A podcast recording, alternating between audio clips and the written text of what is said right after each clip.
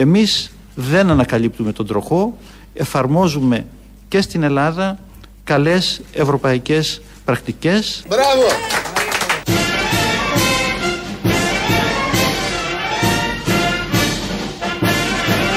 Καλές ευρωπαϊκές πρακτικές με στόχο ευκαιρίες καινούργιες για τον εργαζόμενο, δύναμη στον εργαζόμενο. Κύριε Υπουργέ, να κοίταξε, ανατρίχιασε.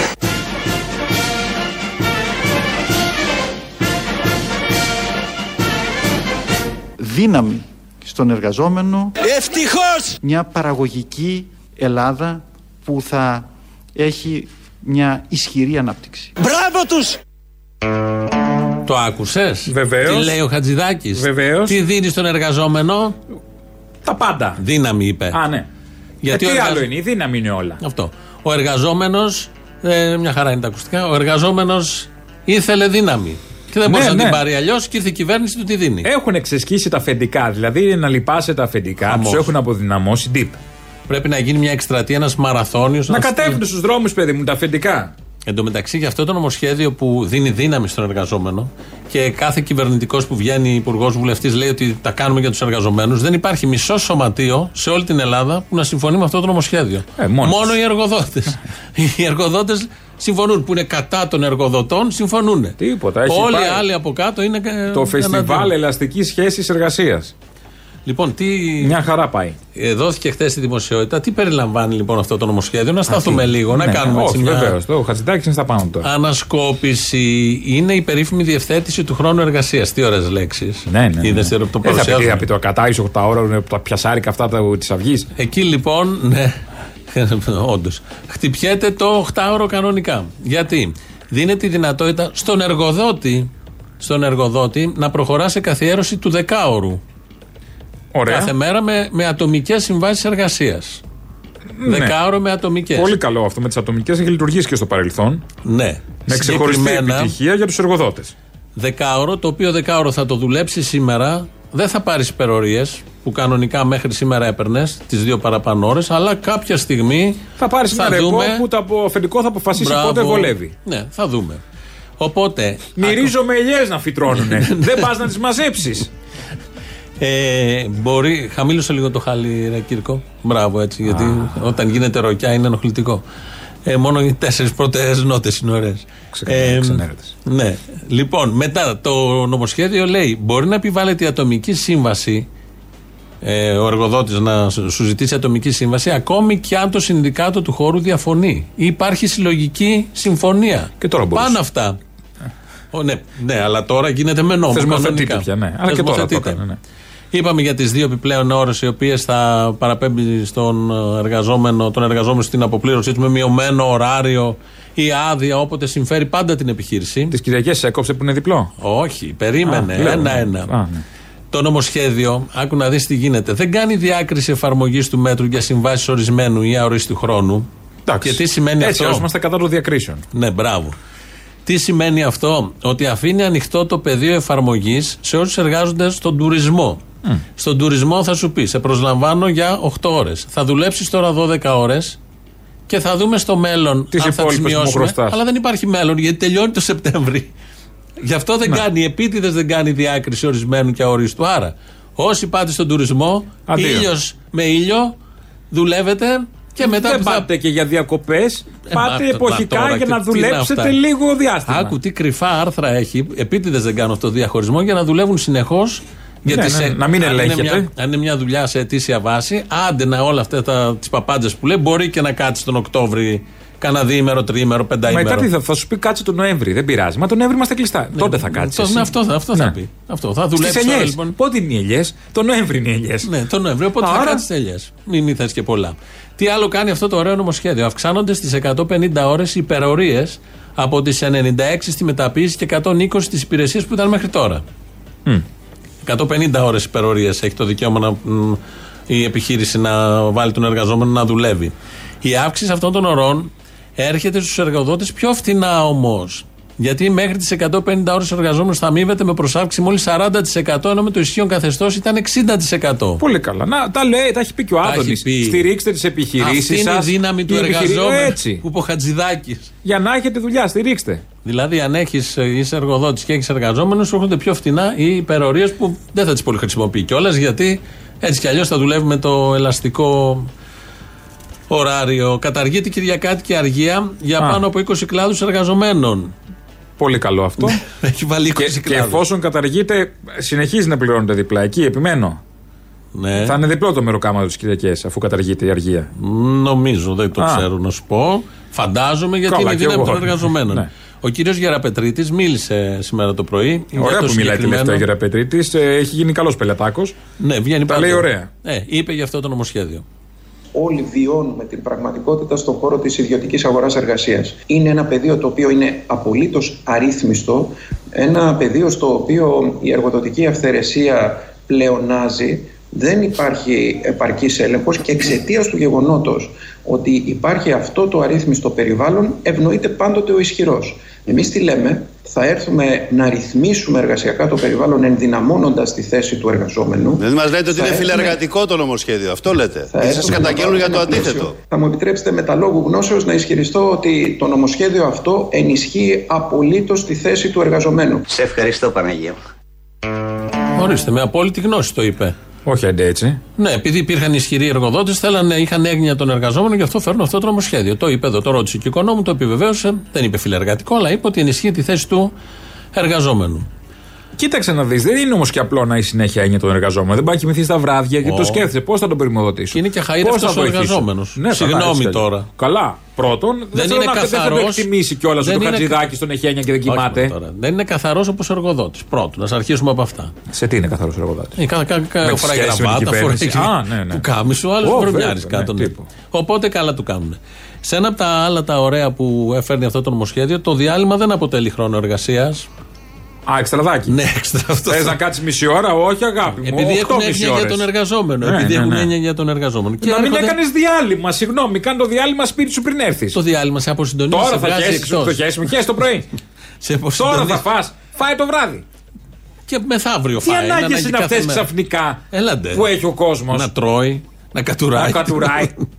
Αυτά είναι εκτός όλα αυτά. Τα μωρά γιατί δεν ενοχλούν σε αυτά. Το μωρό θα κατουρίσει όταν είναι να κατουρίσει. Πάνες. Δεν έχει για ενηλίκους. Δεν υπάρχουν στην Ιαπωνία. Και είναι η εταιρεία που βγάζει τις μάσκες. Στην Κίνα. Τι θα γίνει αύριο μεθαύριο, να βγάλει πάνες η ίδια εταιρεία. Υπάρχει εργοστάσιο στην Κίνα που φοράνε πάνες οι εργαζόμενοι για να μην πηγαίνουν στην τουαλέτα. Μια χαρά. Προπομπός η Κίνα. Που, ε, καλά, έχει και το άλλο με τα μονά κρεβάτια. Πάνε και κοιμούνται ένας πάνω στον άλλο στις σαρδέλες για να μην κάνουν τέτοιο, να μην φεύγουν σπίτι. Προπομπός η Κίνα. Και στην Ιαπωνία όταν απεργούν φοράνε ένα περιβραχιόνιο τύφλα να έχουν οι κόκκινοι στο Survivor.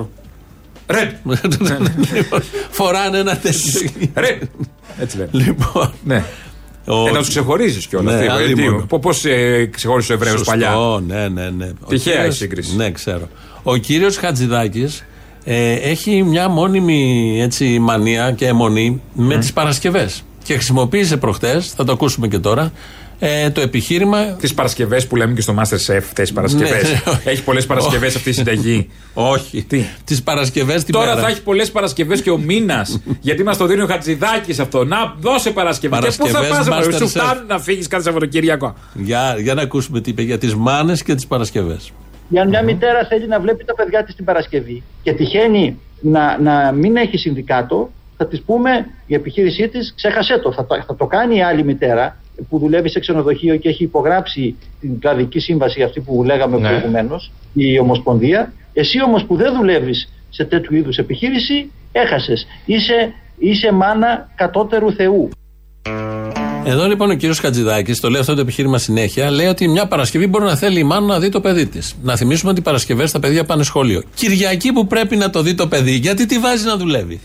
Και έχει καημό με την Παρασκευή. Γιατί την ο Χατζηδάκης. Την, την, την Κυριακή κάθονται όλοι. Δεν έχει νόημα. Ναι, αλλά και ενώ η Παρασκευή είναι ανοιχτά τα μαγαζιά, όλα να πάνε. Θέλω να, να πω τι μανία, τι επιχείρημα είναι αυτό την Παρασκευή. Ενώ θα δουλεύει την Κυριακή, την Παρασκευή μπορεί να τη δεις. Όρισε αυτός μια μέρα. Και το επιχείρημα, το ατράνταχτο, το ποιος είμαι εγώ Ποιος είναι ο ΣΥΡΙΖΑ που θα πει, το λέει συνέχεια, ναι, που θα ναι. μας πει στη μάνα αυτή να κάτσει την τέτοια, την Κυριακή. Έχει κι άλλο ωραίο το νομοσχέδιο. Υπάρχει μεγαλύτερη ελευθερία για τις απολύσεις. Οι εργαζόμενοι όχι μόνο δεν προστατεύονται, αλλά ακόμα και στην περίπτωση που δικαιωθούν από τα δικαστήρια, δίνεται στον εργοδότη η δυνατότητα έναντι κάποιου αντιτίμου να μην ξαναπροσλάβει τον απολυμένο. Έναντι κάποιο αντιτίμου από ποιον? Μέχρι τώρα γινόταν απέλεια κάποιον. Άρα. Το έχουμε ζήσει και στα δημοσιογραφικά. Κάναμε απεργία.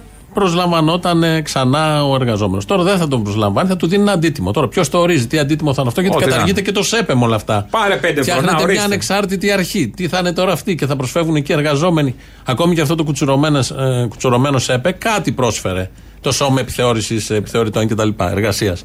Τώρα πάει και αυτό, το καταργεί. Ανεξάρτητη αρχή. Πώς είναι η ΔΕΗ. Δηλαδή, αυτά, αδρία, είναι, αυτά είναι στα πλαίσια της δύναμης του εργαζομένου που το αφαιρεί και την επιθεώρηση εργασίας. Πάει και η επιθεώρηση εργασίας. Πάνε και τα συνδικάτα, ε, πάνε ε, οι προορίες της απεργίας. Έχει, έχει καταργήσει. Θα Τι θα γίνει με τις απεργίες? Περίμενε. Θα πηγαίνει ο καθένας να κάνει απεργία? Όχι, βέβαια. Α. Τι είναι αυτό? Ω, να, να θεσμοθετηθεί και αυτό. Δημοκρατία έχουμε. Τώρα, εγώ φοβάμαι τα αφεντικά. Θα κάνουν απεργίες στα αφεντικά τώρα που τους έχει λιανίσει. Στο άρθρο πενήντα έξι προβλέπεται ότι οι μερικώς απασχολούμενοι όχι μόνο πρέπει να παρέχουν πρόσθετη απασχόληση αν τους ζητηθεί από την επιχείρηση, αλλά αυτό μπορεί να γίνει όχι στοχευμένα, όχι συνεχόμενα στη βάρδια τους, αλλά αφού μεσολαβήσει κενό. Α. Δηλαδή, αυτό σημαίνει ότι ενώ κάποιος προσλαμβάνεται για τετράωρο, στο τέλος της μέρας με τα διακεκομένα ωράρια μπορεί να υποχρεώνεται να είναι στο δρόμο πολλαπλάσιες ώρες. Okay. Δεν, γιατί μπορεί να του πει είσαι τέσσερις ώρες. Δεν έχει ώρα τώρα, φύγε. Δύο φύγε. Τώρα και δύο το απόγευμα. Ναι. Έλα μετά πάλι. Έλα μετά αργότερα. Ναι. Θα σε πάρω τηλέφωνο. Περίμενε. Μην κάνεις τίποτα άλλο, θα περιμένεις. Και άρα σε απασχολεί δέκα ώρες ενδεχομένως για να δουλέψεις τέσσερις. Για την απεργία που λέγαμε. Ναι, πραγματικά. Για την απεργία που λέγαμε πριν, επιβάλλεται στα σωματεία η εφαρμογή της ηλεκτρονικής ψηφοφορίας, η οποία συνδυάζεται με την προηγούμενη διάταξη του ΣΥΡΙΖΑ, αν θυμάσαι, η Αχτσιόγλου συντρόφισαν. Τι ωραία που είναι στρωμένα όλα. Εννοείται. Περί υποχρεωτικής συμμετοχής στη Γενική Συνέλευση που αποφασίζει απεργία τουλάχιστον του πενήντα τοις εκατό των οικονομικά ενεργών μελών του πρωτοβάθμιου συνδικάτου. Αυτό, αυτά τα έχει κάνει ο ΣΥΡΙΖΑ. Τώρα θα, θα, είναι όλοι, θα έχουν κάρτα και θα ψηφίζουν από το σπίτι. Ωραία. Και θα φαίνεται. Ψηφίζουμε σπίτι. Μόνο μένουμε σπίτι, ψηφίζουμε σπίτι. Ενώ μέχρι τώρα την θα απόφαση. Θα γίνει και σε εκλογές τώρα, τις βουλευτικές? Όχι. Α, όχι, εκεί δεν συμβαίνει. Όχι, ναι. Ναι. Την απόφαση μέχρι τώρα την έπαιρνε το σωματείο. Ενώ τώρα θα ψηφίζουν όλοι. Και ξέρουμε τι σημαίνει να ψηφίζει σε μια εταιρεία με τον εργοδότη από πάνω. Βέβαια, ονομαστικά. Ονομαστικά. Τι σημαίνει και τι ελευθερία πλέρια Αλήμον. Έχει ο εργαζόμενος να ε, αποφασίζει. Εκεί είναι αυτός ο ρόλος στην κόρη μου τη σοσιαλίστρια, ο, με τη μύτη του τον ηθοποιό. Λοιπόν, έχω εδώ τη λίστα. Ποιοι ψηφίσανε, ορίστε κύριε Διευθυντά. Επίσης, για να δεις πόσο δημοκρατική κυβέρνηση έχουμε, απαγορεύεται η περιφρούρηση της απεργίας. Με το νομοσχέδιο. Αυτά είναι. Τι θα περιφρουρούμε τώρα? Μπάτε τέτοιο, μπάτε σκυλιαλές, θα μπαίνουν όλοι. Είναι παράβαση, λέει, που θα οδηγεί με δικαστική απόφαση τη διακοπή της απεργίας. Εγώ όλα αυτά μου φαίνονται δημοκρατικά, δεν ξέρω εσείς. Τι λέτε και τι κάνετε. Νεοδημοκρατικά σίγουρα. Είναι πολύ ταιριαστά σήματα. Όμως. Όμως. Δεν θέλατε όταν έλεγε ο Κυριάκος να κάνετε τις δικές σας εταιρείες. Δεν παίρνατε το ρίσκο. Αυτός που πήρε το ρίσκο όμως. Συγγνώμη, δεν πρέπει να έχει κάποια βαντάζ? Θα έχει. Πώς θα πάει η ανάπτυξη στον τόπο? Να γίνουν επιχειρηματίες που είναι όλοι εργάτες. Ναι, συχτήρ. Μα, Τι θέλετε, έχουμε γίνει η ιδεολογική γειτονία της αριστεράς κατά τον κόσμο εργάτη. Είναι, εδώ είναι, εδώ, εδώ είναι. είναι. Γι' αυτό είμαστε εργάτες, γιατί είστε κολλημένοι στην αριστερά. Ο Χατζηδάκης, λοιπόν, τώρα που είσαι αριστερά, μίλησε και είπε κάτι και μας θύμισε κάτι. Η ατομική τώρα... σύμβαση δεν καθιστά τον εργαζόμενο εντός εισαγωγικών, βάλτε τη λέξη, υποχείριο του εργοδότη. Τώρα τριάντα χρόνια ισχύουν, ε, ισχύουν αυτές οι ρυθμίσεις και υπάρχουν συλλογικές συμβάσεις ε, στην Αλφα Bank, στον ΟΤΕ, στον Παπαστράτο, στην Ήβη Πέψικο, στον χώρο των ξενοδοχείων όπου ο ΣΥΡΙΖΑ μας ζήτησε την περασμένη εβδομάδα να την κηρύξουμε υποχρεωτική αυτή τη σύμβαση και την κηρύξαμε, που έχει διευθέτηση του χρόνου εργασίας. Το τελευταίο καταφύγιο του ΣΥΡΙΖΑ, αφού είπε ότι καταργείται το οκτάωρο και ούτω καθεξής, είναι τώρα οι ατομικές συμβάσεις εργασίας. Γιατί κάνετε ατομικές συμβάσεις εργασίας? Πρώτα απ' όλα, διότι ο ΣΥΡΙΖΑ άνοιξε το δρόμο, κύριε Χατζηνικολάου. Ο ΣΥΡΙΖΑ. Θα σας πω πώς. Έχω εδώ την οδηγία δύο χιλιάδες δεκαεννέα κάθετος χίλια εκατόν πενήντα οκτώ του Ευρωπαϊκού Κοινοβουλίου και του Συμβουλίου της εικοστής Ιουνίου του δύο χιλιάδες δεκαεννέα. Αν θυμάστε, είκοσι Ιουνίου του δύο χιλιάδες δεκαεννέα ο ΣΥΡΙΖΑ ήταν κυβέρνηση. Τι λέει λοιπόν αυτή η οδηγία? Τα κράτη-μέλη λαμβάνουν τα, τα αναγκαία μέτρα προκειμένου να διασφαλίζουν ότι οι εργαζόμενοι με παιδιά έως μια ορισμένη ηλικία, η οποία είναι τουλάχιστον οκτώ έτη, εμείς το κάναμε δώδεκα, και οι φροντιστές δικαιούνται να ζητούν ευέλικτες ρυθμίσεις εργασίας για λόγους φροντίδας. Και προσθέτει παρακάτω ότι οι εργοδότες εξετάζουν τις αιτήσεις για ευέλικτες ρυθμίσεις. Εδώ τι μας λέει ο Χατζηδάκης? Ότι, ότι ήταν έτοιμο από το ΣΥΡΙΖΑ. Αυτό το βέβαια δεν είναι επιχείρημα. Διατάξεις. Άμα δεν θες, δεν το εφαρμόζεις. Προφανώς. Όπως και ο ΣΥΡΙΖΑ. Ήταν, η απάντηση είναι ότι ήταν στρωμένα από το ΣΥΡΙΖΑ, προφανώς. Αλλά μια χαρά μας καλαβόλεψε. Όπως και ο ΣΥΡΙΖΑ πάτησε στα προηγούμενα του, ναι, του, του, Σαμαρά, παπά, και του, του Σαμαρά και δεν κατήργησε τίποτα από όλα αυτά. Τι, τι βγαίνει ως συμπέρασμα από αυτό? Δεν το βάλαμε για να κατηγορήσουμε το ΣΥΡΙΖΑ, όπως ε, επιπολέως τα σκέφτηκαν κάποιοι ΣΥΡΙΖΑΙ. Αυτά, όπως είπε εδώ, είναι η οδηγία τάδε τάδε από την Ευρώπη. Αυτές εφαρμόζει. Έχεις δει στο, τι μου θύμισε εμένα αυτό που τα άκουγα το πρωί, έχεις δει στο το Μουντιάλ γίνεται αυτό που γίνεται και στις μεγάλες αθλητικές διοργανώσεις, ποδοσφαιρικές, μπασκετικές, βάζουν στην αρχή τις ομάδες, γίνεται η κλήρωση, Μπαρτσελώνα, Ρεάλ, ξέρω εγώ, Λίβερπουλ, και μετά στην εξέλιξη είναι με νούμερα. Ναι. Δηλαδή το οκτώ θα παίξει με το έξι, το επτά με το. Και όποιος είναι το οκτώ, μπορεί να είναι η Μπαρτσελώνα, να εξελιχθεί, μπορεί, το ξέρεις αυτό. Ωραία, ναι. Οι κυβερνήσεις είναι νούμερα. Δηλαδή. Η οδηγία αυτή βγήκε. Μισό, μισό, μισό να το ολοκληρώσω. Ναι, ναι, ναι. Η οδηγία αυτή βγαίνει μια οδηγία το δεκαεπτά από την Ευρώπη. Διρεκτίβα. Ναι. Θα εφαρμοστεί τέλος του δεκαοκτώ. Το το μισό, μισό. Θα εφαρμοστεί τέλος του δύο χιλιάδες δεκαοκτώ. Έχει ημερομηνία λήξης. Όποιος και να είναι κυβέρνηση, και ο Λένιν να ήταν εδώ, εφόσον θέλει αυτή την Ευρωπαϊκή Ένωση, οφείλει πρέπει να εφαρμόσει την οδηγία. Τέλος. Άρα. Στην βάρδια του ΣΥΡΙΖΑ έκατσε αυτό, στη βάρδια της Νέας Δημοκρατίας έκατσε αυτό, στη βάρδια του επόμενου θα κάτσει αυτό. Γιατί έρχονται είναι όλα εκεί συμφωνημένα και τέλος. Είναι γιατί η Ευρωπαϊκή έχεις δεχτεί Ένωση. Την Ευρώπη μας με όλα αυτά με τους και τα έχεις ψηφίσει στην Ευρώπη. Άρα όλες οι παπάντζες, θα σκίσω τα μνημόνια, θα κάνω, θα ράνω, δεν μπορούν να εφαρμοστούν. Δεν γίνεται να εφαρμοστούν. Υλοποιούν και το είδαμε και τεσσεράμισι χρόνια. Όλο αυτό θέλω να πω, όχι να θες να ψηφίσεις το νούμερο οκτώ ή το νούμερο έξι να σου διεκπεραιώσει, κάν το καμία αντίρρηση, οκ. Okay. Μη μου λες βλακίες, όταν ήταν οι άλλοι θα το κάναν. Άγκω την Μαριλίζα Ξενογιαννακοπούλου να υπερασπίζεται το οκτάωρο. Καλά. Και θα δώσουμε, λέει, τα πάντα. Αυτή έφερε, άνοιξε την πόρτα για του να έρθει το οκτάωρο. Η Μαριλίζα είναι του πρώτου μνημονίου. Του πρώτου μνημονίου. Του Αυτή είναι τύποι που ψάχνουν ένα. Ειδικά η Μαριλίζα Ξενογιαννακοπούλου, ευγενέστατη κατά τα άλλα κτλ. Θα μπορούσε να είναι άνετα στη Νέα Δημοκρατία. Μπαίνουν σε ένα mood. Παντού θα μπορούσε να είναι. Παντού. Παντού. Τι εννοείς? Ευγενέστατα. Λέει κάτι, χαμογελάει με τους δημοσιογράφους. Κλάιν για ό,τι συμβαίνει, πραγματικά αυτό που έρχεται να πω. Και πάει μετά, τώρα έτυχε η μοίρα να είναι κατά αυτού του νομοσχεδίου. Θα μπορούσε να ήταν υπουργός του Μητσοτάκη. Σε άλλη περίπτωση, ναι. Όπως ήταν προχτές στα Υπουργεία Υγείας και ακόμα. Κυφόφη, βέβαια. Κυφόφη. Βγαίνει. Όλο αυτό το πολιτικό προσωπικό δεν έχει καμία. Ο Ραγκούσης. Να κάνουμε να λέγαμε είναι η κατάσταση. Ποιο να βγάλουμε αυτή τη φάση? Γι' αυτό σου λέω. Πώς γίνονται οι κληρώσεις στις ομάδες. Η τάδε κυβέρνηση πρέπει να εφαρμόσει αυτά. Εκεί όμως έχει ένα ενδιαφέρον θέαμα. Εδώ ε, βλέπεις μια κατάντια, δεν είναι τώρα. Εδώ δεν έχει. Λοιπόν, η Ελλάδα αλλάζει. Χουλιγκάνους βέβαια έχεις δύο περιπτώσεις. Ναι, εντάξει. Η Ελλάδα αλλάζει, πρέπει να ξέρεις. Πάλι. Από ε, την ανάπτυξη που έρχεται. Από αυτό. Από τους πάφους. Από όλα αυτά. Α. Ζούμε σε μια νέα Ελλάδα. Γιατί έχει αλλάξει η Ελλάδα. Αν θέλετε να πω τη γνώμη μου ευθέως, με ρωτάτε και με προκαλείτε και δεν μπορώ να συγκρατηθώ. Διότι διαπεράσαμε την περίοδο του Τσίπρα, η οποία μας κόστησε εκατό δισεκατομμύρια, δεν τη λέγω, αλλά. Αν το δεις στην μακροχρόνια οπτική του, αυτά τα εκατό δισεκατομμύρια μπορεί τελικώς να πάρουμε πίσω διπλά. Διότι ε, το εμβόλιο κατά της αριστερής και ιδεολογικής ηγεμονίας που είχαν επί σειρά δεκαετιών και που έπιθαν τον κόμμα κατεβαίνει στον δρόμο κάθε φορά που λέγαμε ότι αυτό θα γίνει ιδιωτικό, ε, όταν λέγαμε ότι είμαστε με την Αμερική και τη Δύση, όταν λέγαμε είμαστε με το Ισραήλ, όλα αυτά έχουν τελειώσει. Τώρα ξαφνικά έχουμε έναν ελληνικό λαό, αγαπητέ και Ζαχαρέ, που δεν με ρωτάει πια όπως το δεκατέσσερα γιατί προδότη Γεωργιάδη ξεπουλά το ελληνικό, γιατί αυτά μου λέγανε το δεκατέσσερα όταν υπεστήριζαν την επένδυση στο ελληνικό, τώρα αυτά μου λένε στον δρόμο γιατί έχεις αργήσει και θα το ζητώσει γρηγορότερα. Κατάλαβες. Εντάξει, έχουμε ορμάσει. Έχουμε, έχουμε ορμάσει ως λαός και έχουμε απαιτήσεις. Αυτές οι λεκάνες καμπινέ που θα είναι τα κτίρια στο ελληνικό, πότε θα γίνουνε? Επιτέλους. Το πια. Καζίνο. Εγώ θέλω καζίνο. Είμαι ενωμένο στα νότια προάστια. Όχι, okay, το δίπλα. Θέλω το καζίνο. Το, το πιο κοντινό όχι καζίνο. Να τραβιέμαι από εδώ. Όχι, βέβαια. Μπορείτε δέκα ευρώ το βράδυ να χάσω δέκα χιλιάρικα. Τάχω εκεί τα βαριέμαι. Δεν έχω τι να τα κάνω. Πα στο καζίνο, σκληρό, τα κάνω. Σκληραίνει το στρώμα, μα τάξει το στρώμα. Έχουμε στην Ηλιούπολη το ΟΠΑΠ καζινάκι μικρό που έχει στον κεντρικό δρόμο, τους. Αλλά δεν είναι το ίδιο. Δεν είναι ευχαριστιές. Εν τω μεταξύ, περνώ απ' έξω, έχει πύλη αυτά τα ΟΠΑΠ τα μικρά, στην Λεωφόρο Ειρήνης, στην απέναντι από την Κίμηση στην Ηλιούπολη. Έχει κλειστή πόρτα που ανοίγει με κουδούνια από μέσα. Ναι, είναι. Έχει τη μαφία του το πράγμα. Έχει λίγο μια μαφία. Έχει τη μαφία του. Έχει τύχει, αλλά να, δεν το είδε. Έχει τύχει να περάσω και να είναι ανοιχτή η πόρτα. Κάποιος μπαίνει, βγαίνει, δεν θυμάμαι. Και τσολογομούριδες μέσα. Βγαίνει μια βρώμα, ένα άρωμα. Κουρίλα.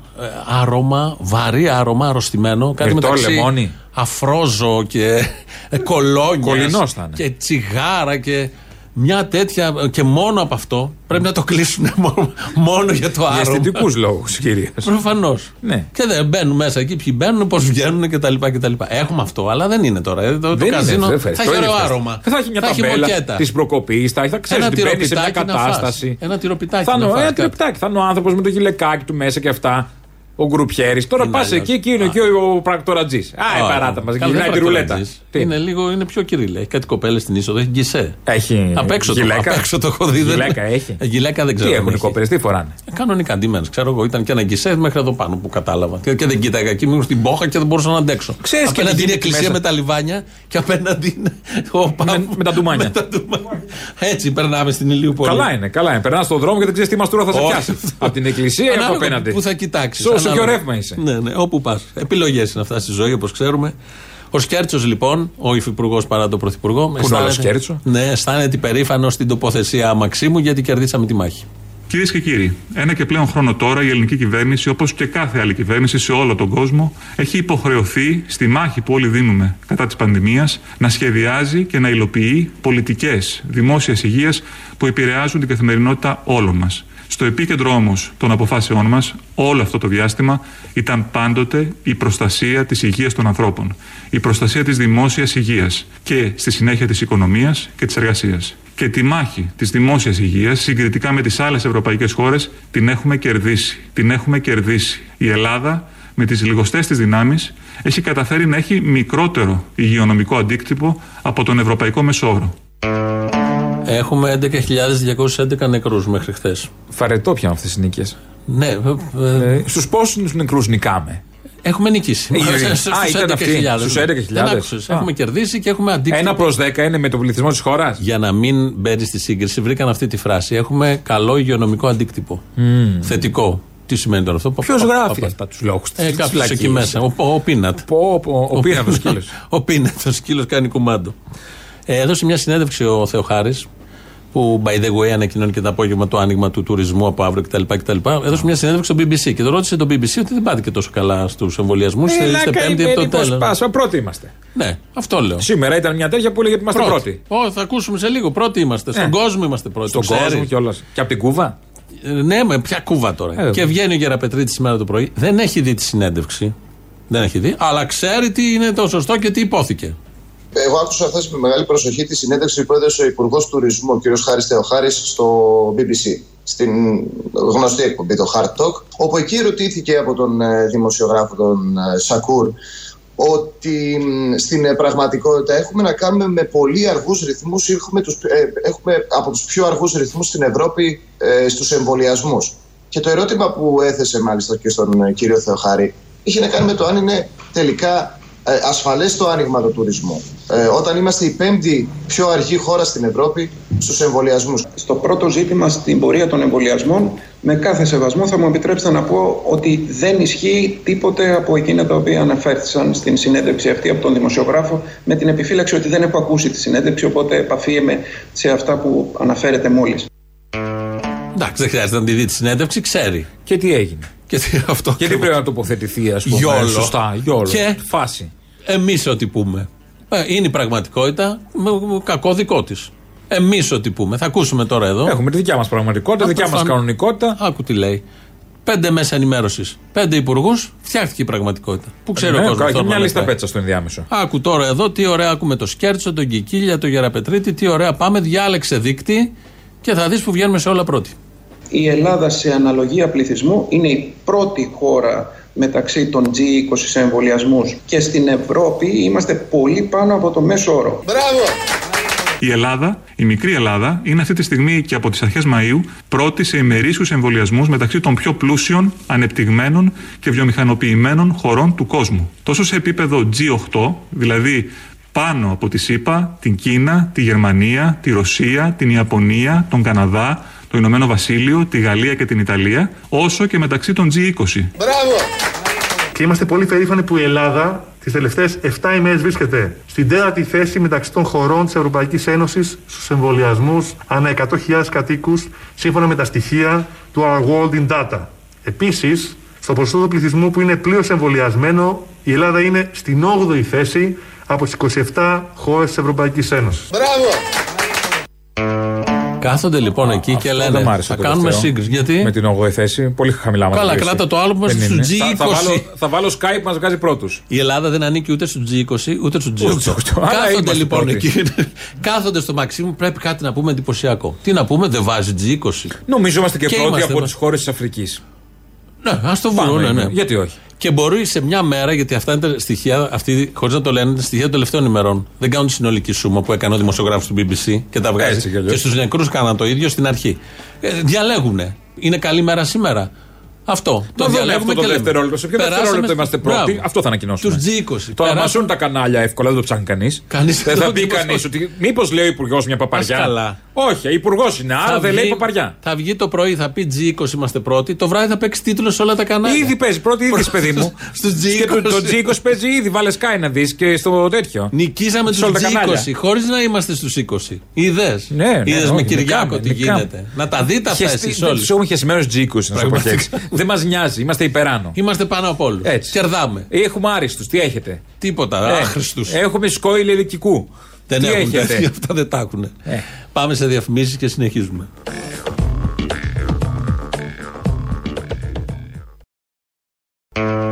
Εδώ η Ελληνοφρένεια της Πέμπτης. Ναι, για όσους δεν, για όσους δεν το έχουν προσέξει. Έχεις ε, απορία τι κάνει ο ηλιουπολίτης Πίνατ. Ε, τι κάνει, πού είναι. Είναι το σκυλί ε, που έχει τη φιλοζωική τη συλλήπνε στο Μαξίμου. Το προσέχει στο Μαξίμου. Ναι, αλλά όποτε έχουμε καλεσμένο του Μαξίμου στις εκπομπές, πρέπει να μαθαίνουμε και την πορεία της υγείας, της κατάστασης του Πίνατ. Και ο Γεραπετρίτης ναι. απάντησε. Α, ενημερώνει. Ο Πίνατ, τι κάνει που από ό,τι καταλαβαίνουμε στο Μαξίμου σας έχει τρελάνει όλους. Η αλήθεια είναι ότι έχει αλλάξει τελείως την φιλοσοφία μας και τούτο διότι όπως καταλαβαίνετε με την πίεση και την ένταση που βιώνουμε κάθε μέρα mm-hmm. είναι η μοναδική νησίδα αν θέλετε χαλαρότητας μέσα στο πρόγραμμά μας. Δεν είναι ο Μητσοτάκης. Θα μπορούσε. Η μοναδική νησίδα χαλαρότητας μέσα στο είναι πρόγραμμα. Και καλύτερος φίλος του ανθρώπου. Έλα μωρέ και εσύ. Ο Πίνατ. Ναι, τι. Οι δημοσιογράφοι όμως βάζουν το. Δηλαδή. Επισοδήπο τον ήλο να πούμε. Στριμώχτηκε σε αυτή την ερώτηση ο Γεραπετρίτης. Κάνε προετοιμασία οι δημοσιογράφοι. Ίδρωσε για να απαντήσει. Ίδρωσε. Ναι, ναι, όχι. Αυτά είναι. Έτσι βγαίνει. Η είδηση έτσι βγαίνει. Να όμως. Συγγνώμη, άμα δεν στριμώχει έναν υπουργό, ποιον θα στριμώξεις τώρα. Τον άλλον στο λεωφορείο. Όχι, δεν υπάρχει λόγος. Ε, έχεις περάσει από την Πανεπιστημίου την τόσο όμορφη τώρα τελευταία ή την Ομόνοια καθόλου? Περνάω τακτικά. Περνάς. Αυτά οι κουβάδες εκεί του Μπακογιάννη, ειδικά ε, στην Πανεπιστημίου. Ναι, ναι. Έχουν ξεθοριάσει βέβαια λίγο οι δρόμοι. Τώρα με την απελευθέρωση. Πέρασε και εγώ το προηγούμενο Σαββατοκύριακο, το προπροηγούμενο δεν θυμάμαι. Μαραζώνουν εκεί τα φυτά. Ε, είναι, είναι τα τρία ωραία κτίρια της Αθήνας, η περίφημη τριλογία όπως τη λένε, και μπροστά είναι οι ντενεκέδες. Ναι, με, με κάτι ξερά. Με κάτι ξερούς ε, και κάτι πράσινα κόκκινα που έχουν ξεβάψει κάτω. Καλά αυτά. Ένα γυφταριό, δηλαδή δεν υπάρχει αυτό. Πάει και η τριλογία, ένα ωραίο κομμάτι είχε η Αθήνα. Αυτό εκεί μπροστά, όλα τα άλλα είναι. Πάει και αυτό. Πώς επί Καραμαλή οι Αθηνάρχοι δεν γκρεμίστηκαν για αυτά να γίνουν τίποτα πολυκατοικίες. Θα μπορούσαν όμως, κατά λάθος, δεν προλάβανε. Πέθανε. Νομίζω ναι. ναι. Ε, εκεί είναι οι κουβάδες του Μπακογιάννη.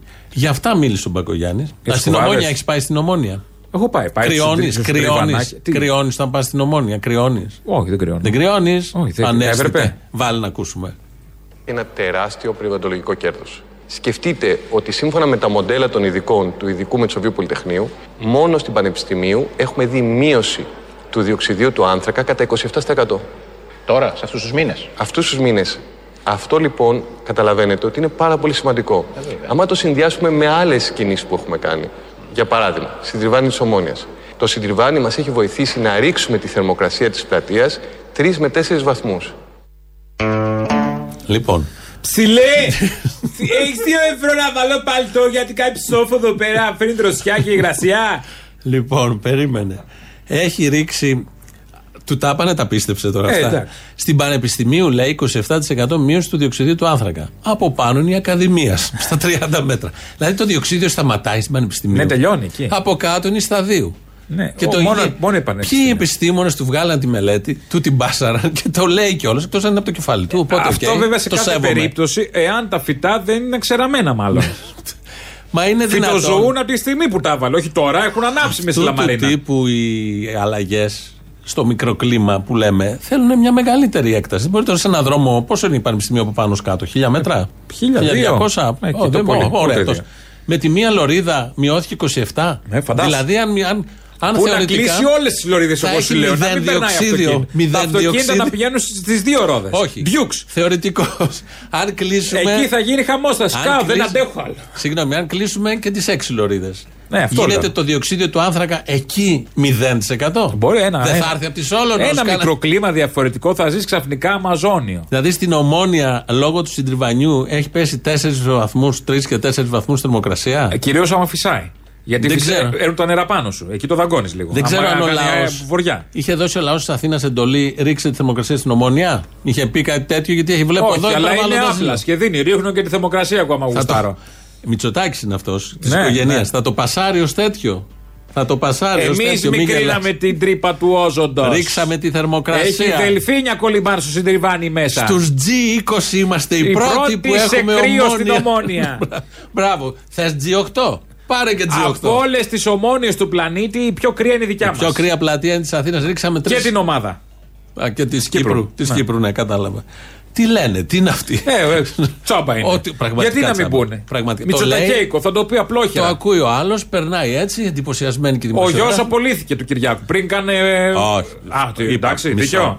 Εξάμηνο δεν έκανε. Εξ, έκανε εφτάμηνο, οχτάμηνο, όσο προβλέπετε. Μην λέμε και βλακίες. Τα έχουμε βάλει όλα σε ένα χειλό. Βλέπω στο Twitter.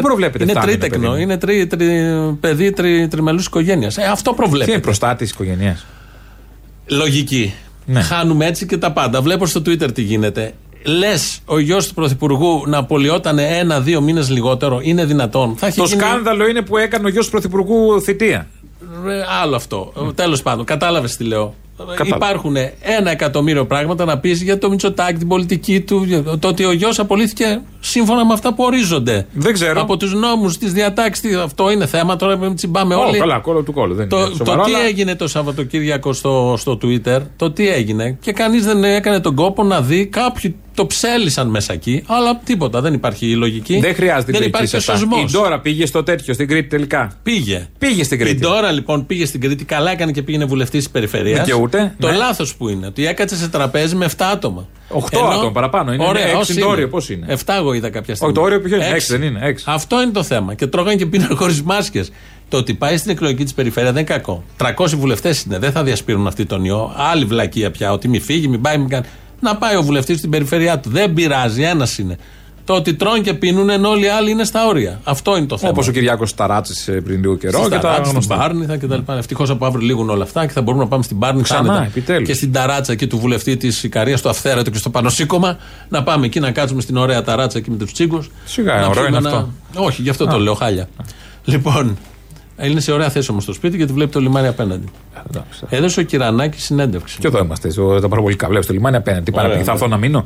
Δεν έχει βεράντα να φάμε εδώ. Ναι, δεν έχει. Μια βεράντα δεν μπορούσαν αυτά τα κτίρια χωρίς. Μιζέρια. Έτσι και κάνεις λίγο να βγεις στη βεράντα, έχεις πέσει κάτω στο ισόγειο. Βέβαια, αν θέλουμε μπορούμε να φάμε στο ντεκ απέναντι, στο... σε ένα καράβι. Τόσο καράβι έχει απέναντι. Το Blue Star. Στο Blue Star είναι αυτό. Blue Star. Στο Blue Star. Τι παραφά, σάντουιτς.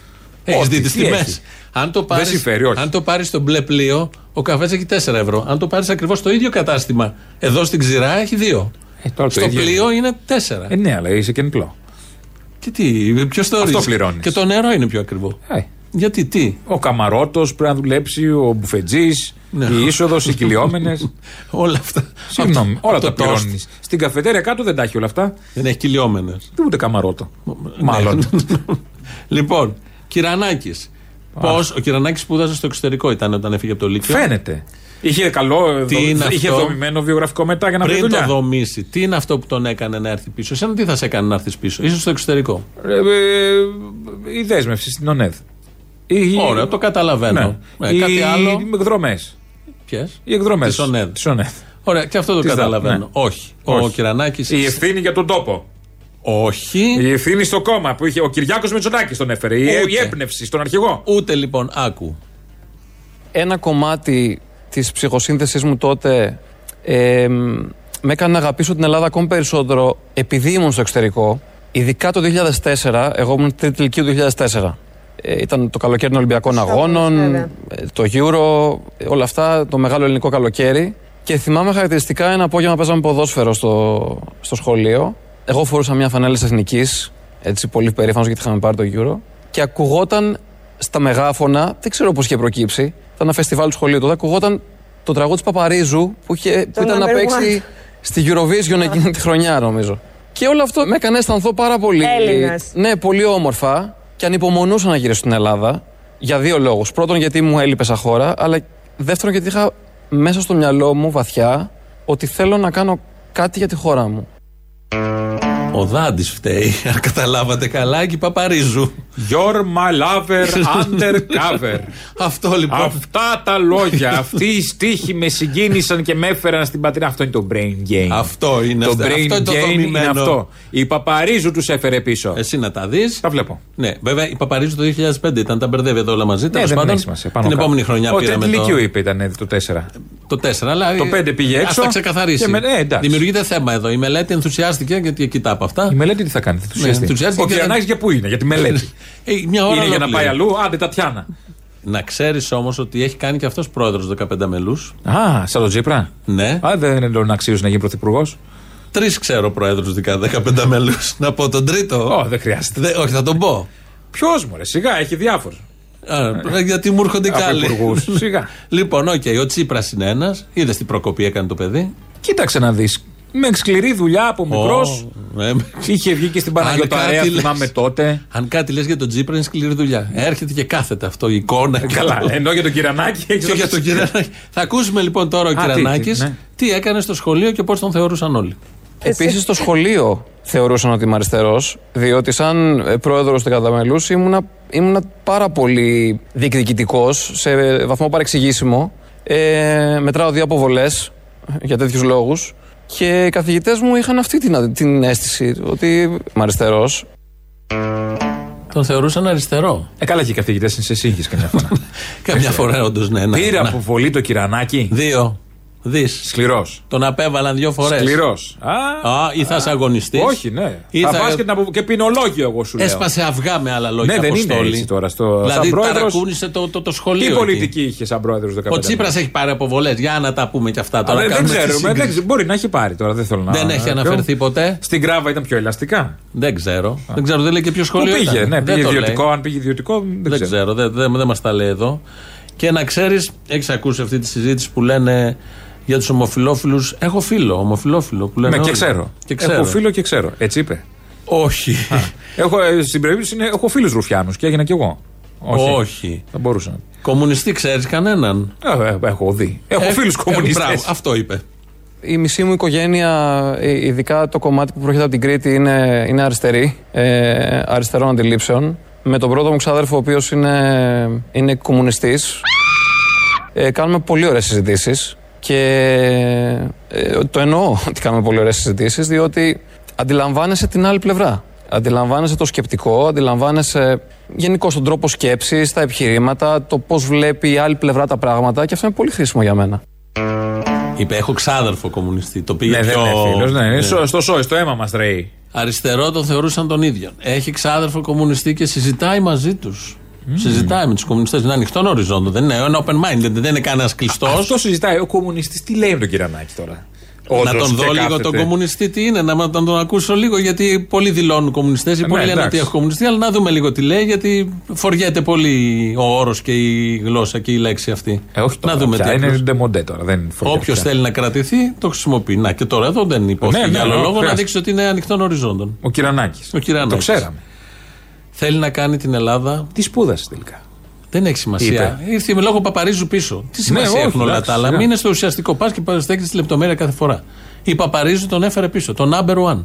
Η Καλομήρα τίποτα μετά που ήταν. Όχι, Καλομήρα. Ο Σάκης τόσα χρόνια. φορές. Δύο φορές. Ο Σάκης. Ναι. Η Βίση. Η Βίση, όχι. Τίποτα. Δύο και η Βίση. Που ήταν εκείνα τα χρόνια. Όλοι αυτοί, όχι το Τοστό, από τα σύγχρονα της Βίση. Το Τοστό δεν είχε γεννηθεί, μάλλον ο Κυρανάκη. Όταν πήρε, το πήρε η Παπαρίζου, την άλλη χρονιά ήταν η Βίση. Ναι. Στην Ελλάδα εδώ. Δεν το... Εκεί η Βίση δεν το συγκίνησε. Είχε έρθει. Ήταν είχε ήδη στην Ελλάδα. Η Βίση ήταν αιτία να φύγεις από τη χώρα. Η Παπαρίζου ήταν αιτία να φύγει. Ήταν ενάρτης. Ναι, μάλλον. Διαφωνώ, διαφωνώ. Γιατί? Ε, γιατί αξιοπρεπέστατη ήταν η Άννουλα. Οκ, εντάξει, δεν είναι το θέμα μας αυτό. Όχι, συγγνώμη, να σταθούμε. Το θέμα μας είναι ότι θέλει να αλλάξει σε πρώτο ενικό κι αυτός. Σαν τον Κικίλια με το στρατό του και τα νοσοκομεία του. Στην Ελλάδα δεν έχει βγει το hard rock, αλληλούια. Που ήταν. Εκεί δεν. Hard rock. Αλληλούια. Οι Λόρντι. Οι Λόρντι στην Ελλάδα δεν κερδίσανε. Εκεί κερδίσανε. Την επόμενη χρονιά το έξι. Οι Λόρντι τον διώξαν από τη χώρα. Μα είχε έρθει, λέμε. Α, δεν ξανάφυγε. Λόγω Παπαόχη. Να το σεβαστούμε. Μα τον χαιρόμαστε όλοι. Το δύο χιλιάδες πέντε έχει περάσει και χρόνια. Ε, ναι, αλλά να μπει και μετά και θέλει τώρα να αλλάξει. Για δουλειά είπε, αν δούλεψε κάπου. Τι σημασία έχει. Ωραία, δεν έχει. Όμως έχω φτάσει σε ένα σημείο. Είμαι τώρα ενάμιση σχεδόν δύο χρόνια βουλευτής. Που νιώθω ότι δεν μπορώ, δεν έχω τη δυνατότητα να καταφέρω πράγματα. Και ανεξαρτήτως της θέσης, ένας άνθρωπος ο οποίος ασχολείται με την πολιτική για τους σωστούς λόγους, γιατί θέλει να αλλάξει τη χώρα του, θέλει να την κάνει, θέλει να κάνει την Ελλάδα χώρα πρότυπο. Αυτό είναι το όραμά μου στην πολιτική. Να κάνουμε την Ελλάδα χώρα πρότυπο. Δεν έχω τα εργαλεία να το κάνω. Γιατί δεν του δίνουν τα εργαλεία να το κάνει. Ότι έχει και όραμα αυτό. Ναι. ναι. Υπάρχει όραμα. Είδες Παπαρίζου τι κάνει. Αυτός τι βουλευτή είναι. Είναι με ψηφογική επικρατεία. Ναι, στην Τύρα. Όχι, όχι. Στην Ποιος ψήφισε τον Κυρανάκη. Πάνω, στο, στο βόρειο τομέα, δεν είναι. Μπράβο, αν δεν κάνω όχι, μπράβο. Στο βόρειο τομέα. Ναι, όχι. Άμα είχε όραμα και τους το εξήγησε, καλώς τον ψηφίσανε. Δεν βγήκε μόνο ο βουλευτής. Είναι από τα που λένε του Μητσοτάκη. Επέσε. Είναι τις επιλογές του Μητσοτάκη. Επέσε έτσι. Δεν είναι τίποτα κανένας έτσι. Όχι. Α, δεν θα γίνει ένα υφυπουργείο. Δεν μπορούσε να γυρίσει τον Κυρανάκη κάτι. Εντάξει, σιγά σιγά στο τέλο. Δημιουργική απασχόληση. Κάπως δεν στα παιδάκια. Κάνε εκεί θεατρικό παιχνίδι. Κάτι να του δώσει. Δεύτερη τετραετία. Να, μα δεν το κάνουμε. Έχει και δεύτερη τετραετία Μητσοτάκη. Δεν ξέρω. Δεν θα επιστρέψει ο Τσίπρας πάνω στο άλογο. Σε ένα άλογο θα ανέβει. Α. Το πιο πιθανό είναι αυτό που είπες. Να περάσει ο Τσίπρας. Πάνω σε ένα άλογο. Πάνω ο Τσίπρας, ο Αλέξης. Μόνοι Πάιθον ξαφνικά. Ένα Τσίπρας, ένα άλογο. Μπορεί να γυρίσεις κάποιος να τον δει. Καλά, τον έχω ικανό να πηγαίνει στον κολοκοτρόνι. Να δείχνει και αυτός. Πάμε προς τα εκεί, προς τα εκεί. Καλά είναι. Τώρα που θα γίνουν διαδηλώσεις. Εκεί έχει χαμηλό διοξίδιο του άνθρακα. Εκεί δείχνει ο κολοκοτρόνι. Εκεί στο Πανεπιστημίου, εκεί είναι το χαμηλό διοξίδιο. Το Άτικα νομίζω δείχνει ο κολοκοτρόνι. Τι έχει από πίσω. Τι είναι Πανεπιστημίο. Επειδή εμποδίζει το Άτικο. Το Άτικο. Ρίξτε το. Γκρεμίστε το. Αυτό είναι το ένα από τα ωραία κτίρια που έλεγες. Κάτω το Άτικα. Να δούμε το διοξίδιο. Ε, υποτίθεται ε, από αύριο θα μπορούν κάποιοι να πάνε στα νησιά. Στην υπηρετική Ελλάδα δεν μας νοιάζει. Πάει ποιος θέλει γιόλο. Στα νησιά θέλει τεστ, θέλει τέτοια να επιδεικνύει στο χαρτί ότι είσαι καθαρός κτλ. Πώς θα γίνεται αυτό το τεστ, μας λέει ο Γεραπετρίτης. Εάν θέλουμε να μετακινηθούμε σε νησί με πλοίο ή με αεροπλάνο, τότε μπορούμε να μετακινηθούμε μόνον εάν προηγουμένως έχουμε κάνει ένα αυτοδιαγνωστικό οικιακό τεστ και έχουμε συμπληρώσει την υπεύθυνη δήλωση η οποία αναρτάται σήμερα. Συμπληρωμένη ότι πρόκειται για αρνητική δήλωση. Θα δίνεται δωρεάν από τα φαρμακεία ή όχι? Το τεστ δεν θα δίνεται δωρεάν. Είναι ένα βάρος το οποίο συνοδεύει την μετακίνηση. Δεν θα είναι δωρεάν. Δεν Ο Σκέρτσος πριν είκοσι μέρες μας είχε πει. Η Ελλάδα γίνεται η πρώτη χώρα που προχωρά από το τέλος Μαρτίου σε δωρεάν παροχή ατομικών rapid test σε όλον τον πληθυσμό της χώρας. Επαναλαμβάνω, δωρεάν παροχή ατομικών rapid test σε όλο τον πληθυσμό της χώρας. Στους τζι είκοσι ήμασταν οι πρώτοι δεν που δώσαμε τώρα δωρεάν. Όλοι ο πληθυσμός ίδιος. Καλά, προφανώς, ναι. ναι. Αλλάξαν, πέρασαν και είκοσι μέρες και ήρθαν οι τζι οκτώ και οι τζι είκοσι. Αλλάζουν και τα G. Οι ευθύνες, οι τιμές, όλα. Ξέρω. Φτάσαμε στο τέλος. Έχουμε διαφημίσεις, μετά μαγκαζίνο. Τα υπόλοιπα αύριο. Άντε, για χαρά.